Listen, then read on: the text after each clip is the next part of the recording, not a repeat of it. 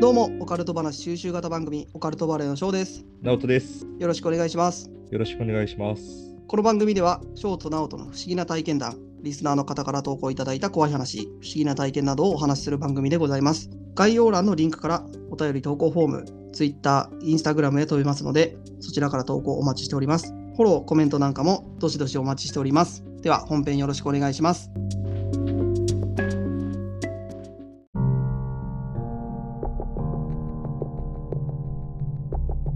どうも、オカルトバレーの翔です。直人です。はい、よろしくお願いします。お願いします。というわけで、今日も収録やっていきますか。はい、第9回目。 9回目、やっていきましょう。今日はね、まあ、ちょっと今まで怖い話してきたと思うんですけど、今日は、えー僕が体験したゾッとする話おお。幽霊とか、そういうのではないんやけど、うんうん。日常生活でゾッとした場面、これを紹介しようかなと。オカルトだね、それこそ。うなんかあのーゾクッとする。うん映画でさ、鳥肌ってあったやん。ああ、あの、ちょっと女優さんがすごいバズったみたいな。そうそうそう。そんな感じの話かな。うんああ、だから人間が怖いみたいな感じだよね。そうそうそうそうそう。まあタイトルも考えてあるんやけど、う。おお、いいね。これはね、直人くんにうん話したことないかもしれん。あ、本当。うん。話したことないかもしれない初体験のゾッとする話。これを話したいと思います。じゃあぜひとも、あのリス、リスナーさんと一緒に聞きますわ。ゾッとしていただけたら。まあでもね、はい結構よくある話なんかなわからんけど、うんうんタイトルは、ストーカー。おお、なんだそれ。聞いたことある僕のストーカー話。しとったんじゃなくていやいや、されてたあ、話。しとったのしてない、してさなれい、しとてっない、してない。た。あ、なんだよ、しとった話かと思ったし。いや、まあ厳密に言うとね、ストーカーともまた違うんかもしれんけど、オカルトな感じオカルトな感じ。ちょこれ怖かった、ほう本当に。ゾッとしたん。いやまあ別になんか害があったわけではないんやけど、うんうんちょっとゾッとした話で、まあ、はもう話してもいいうん。行きましょうか。いく、まあはそいんな話は長くないんやけど、僕ね、はいはい高校卒業してからあれ、タイトル言ったタイトルしたからストーカーだって。ちゃんとタイトル言ってから本編行きましょう。はい、じゃあタイトルストーカーでお願いします。はい。えっとね、僕が、この高校を卒業してから、しばらくね、ピザの配達のアルバイトをしとったんよ。まあそれは知っとると思うんやけど、うん。まあその時やったちょっとゾッとする話。まあちょっとね、本編行く前にちょっと話取れるんやけど、ピザの配達もね、結構怖い体験がいろいろあって、まあやっぱ配達するやんか。まあ、誰、ね、どこの誰かわからんもんね、配達する側そうそうからしたら。で、僕らの地域、まあかなり田舎なんやけど、例えば。ばね、こう、団地の隅っこの方にある家に配達行った時なんか、うなんかね、嘘やと思われるんやけど、表札に、オカルト心霊研究所みたいな書いてある家があるんよ。めっちゃ怪しいね。まあ別にそう害があるわけじゃないけど、うんそういうとこなんか配達行くとかも、当時はちょっとやっぱ怖いんよ。なんかちょっと宗教的地味とってちょっと怖いね。そうそう。でも書いてあるんだ。うんうん。オカルト心霊研究所って普通の一軒家の表札の上に。まずその時点で持ってくのちょっと嫌、嫌じゃん。うんうん。とかね。あとは、えー僕が配達してた地域はもうかなり田舎で、夜とかももうかなり暗くて街灯もない山奥に配達とかあるんよ。うん、まあ、山のとこに住んどるでね。そうそう、山んとこやから。で、僕らの時は、夜中の11時まで営業で、で、そのギリギリまで、その電話が入ると、持ってかなきゃいけない。まあ当然、営業時間なんやから。で、その、あれだ。ね、あの、10時、10時さ、55分とかに注文来たらマジで腹立つやつだね。そうそうそうそうそう。いや59あるあるだね分、9分もよくあるから。うん俺も飲食店でさ、バイトしとったから、もうギリギリに入られると、クーってなったもん。そそうそう、クーってなるやつね。う そうそうそうそう。で、一回あったのが、注文、それこそ10時50何分とかに入って、それがもうね、ピザの配達のバイクで片道30分ぐらいの山やったんよ。でね、それ配達持ってって、もうその時点で11時半回ってる状態で、ポツンとあるい一軒家じゃなくて、アパートに持ってったんよ。でその時はね、そのアパートの人に、まあそこは普通の人やったんやけど、配達して、アパートから出てきたところで、隣のね、雑木林の中から、おっちゃんがね、ぬって出てきて、ほうほうほ兄ちゃんって声かけられて、うほうそのその時点でビクビクってなるやん。 12時前やろ。そうそう、怖いやん。うん。何もない雑木林からね、兄ちゃん、タバコ一本くれんかって言われて、 もう、風貌も明らかに怪しいし、あーホームレスホームレスなんかな、あんなとこでホームレスしとっても、何にもないと思うんやけどな。うん。でも、素性も全くわからん。何者かも全くわからん。うん。周りにも家ないし、アパートの住人ともまたちょっと、違う。ちうん、雰囲気は違う感じで、まあ、そういうので声かけられたりとか、とにかくそういう、そういうのあるんよ。で、まあ、ちょっとこっから本編なんやけど、うん。これね、僕が、まあ、店で配達の待機をしてるときに、一本の電話が鳴ったんよ。で、まあ、それ普通の注文の電話かなと思って、お店の女の子が、まあ、注文の電話を取ったんやけど、うん。なんか、長いこと喋ってて、うで、ん。まあ、保留にして、僕のとこに来て、あの、翔くんって言われて、なんか今の電話の女の人が、翔くんに代わってくれって言っとんねんけど、って言うんよ。おうでいや、そんなことできません。そんな対話できませんって言うて、もうちょっと引き下がらんもんで、うん。代わりに出てくれやんと。で、なんか話を聞くと、私は、翔くんにピザを作ってもらって、配達してほしいと。何それ。怖いやんか。いや、なんか、ちょっと俺、ジェラシー感じとるんだけど。いなんでやねん。や、なんかちょっと羨ましいじゃん、そんなん言われる。いやいや、怖い、そんなん、どこの誰かもわからんのに。で、まあ、とりあえずもう仕方ないから電話出て、うんいや過去に配達したお客さんなんかなと思って、ほんでも、そんな名前わかるいのや、わからんと思う。なあの、名札もつけてないし。え、じゃあ、その元カノとかじゃないのいや、そ、まあ、その知り合いかなとも思ったよ。うんうんうん。ちょっで、と。まあ、一回電話出て、で、声はおばちゃんなんよ。うん。あの、わからんけどね。母さんじゃないのオカルトバレーの。いや、全然違う。もう声も全然違うよ。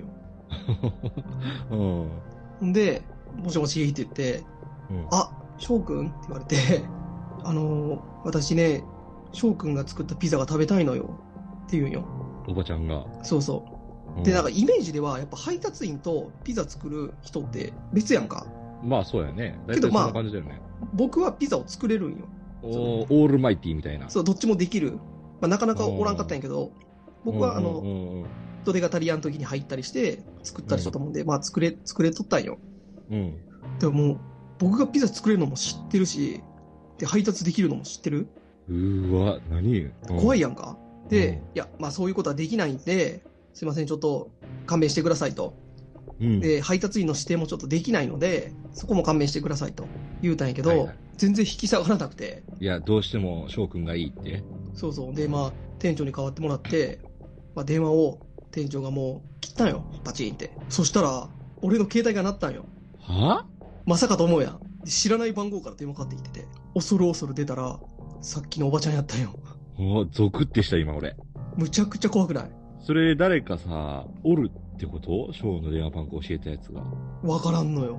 ほんで、話しとったら、うんじゃあもう、私が取りに行きますと店まで。おいいじゃん、いいじゃん。迎え撃とうぜ。いや、怖いやん。うん。ほんで、まあ、お客さんやからけ、まあ、言うても、まあ、そうやね。神様だね。そう断るわけにもいかず、うん。まあ、ピザ作って、で、まあ、取りに来て、普通に渡したんやけど、まあ、あ、どんあな人やったん綺麗な人やったおばちゃんやった。何歳ぐらいいや、何歳ぐらい何歳ぐらいやろな。50手前ぐらい。え、その時にさ、なんで電話番号を知ってるんですかとか、聞かんかっいやた、怖くて聞けんかったもん。え、その人は何ショーを見てニタニタしとるみたいないや、別に何もせず、そのままピザ受け取って帰ってったよ。別になんか、余計なことしたりとかせず、ありがとうございますって。おー。これよ、これ、これが食べたかったんよ、みたいな感じで、うんうん。普通に帰ってっただけで。で、そっからまあ、音沙汰一切なく、別に何されたとかでもないんやけど、うんうんうん全く謎のゾッとする話。あ、何それで話終わり終わり。ええその一回だけ一回だけ。え、なんで電話番号知っとんのわかんないのよ。 身内じゃないのいや、身内じゃない。全く知らない人。どこから来たのかも全くわからん人。あの、オカルトバレーの母の一族とかじゃないの全く違うよ。オカルトバレーの母はそもそもこの辺の人じゃないから。ああ、そういうことね。そうそう。ええ謎だね。この話したことあるないよね。いや、聞いたことない。これ、まあ、最近まで忘れとって俺。これもなんかこう考えとって思い出した話なんやけど、うんうん。あの時怖かったなと思って。やっぱ人間怖えな。怖いやろ。何を、どっからどう番号を入手したのかも、名前を入手したのかも全くわからず。むちゃくちめゃっちゃ怖気くにないなるやん。うん俺じゃねえぞ。いや、俺は、ちょっと怪しんどった よ。当時は。俺じゃないって。あいつ、いいよったな と。友達売りや がな、売りやがったって。そう、金つかまされとんなって。まあ多分ね、500円ぐらいで多分売るね、俺は。安いなぁ人の個人情 報。安いわ。ちょっと翔くんの電話番号知りたいんだけど、500円でどうあ、いいっすよ、みたいな。え、安すぎる。もうちょっと。まあでも誰かおるんだろうね。誰かおるんやろね。ししかも初見でしょ初見だよ。見たことない。ない。み全く見たことない人。ファンだね。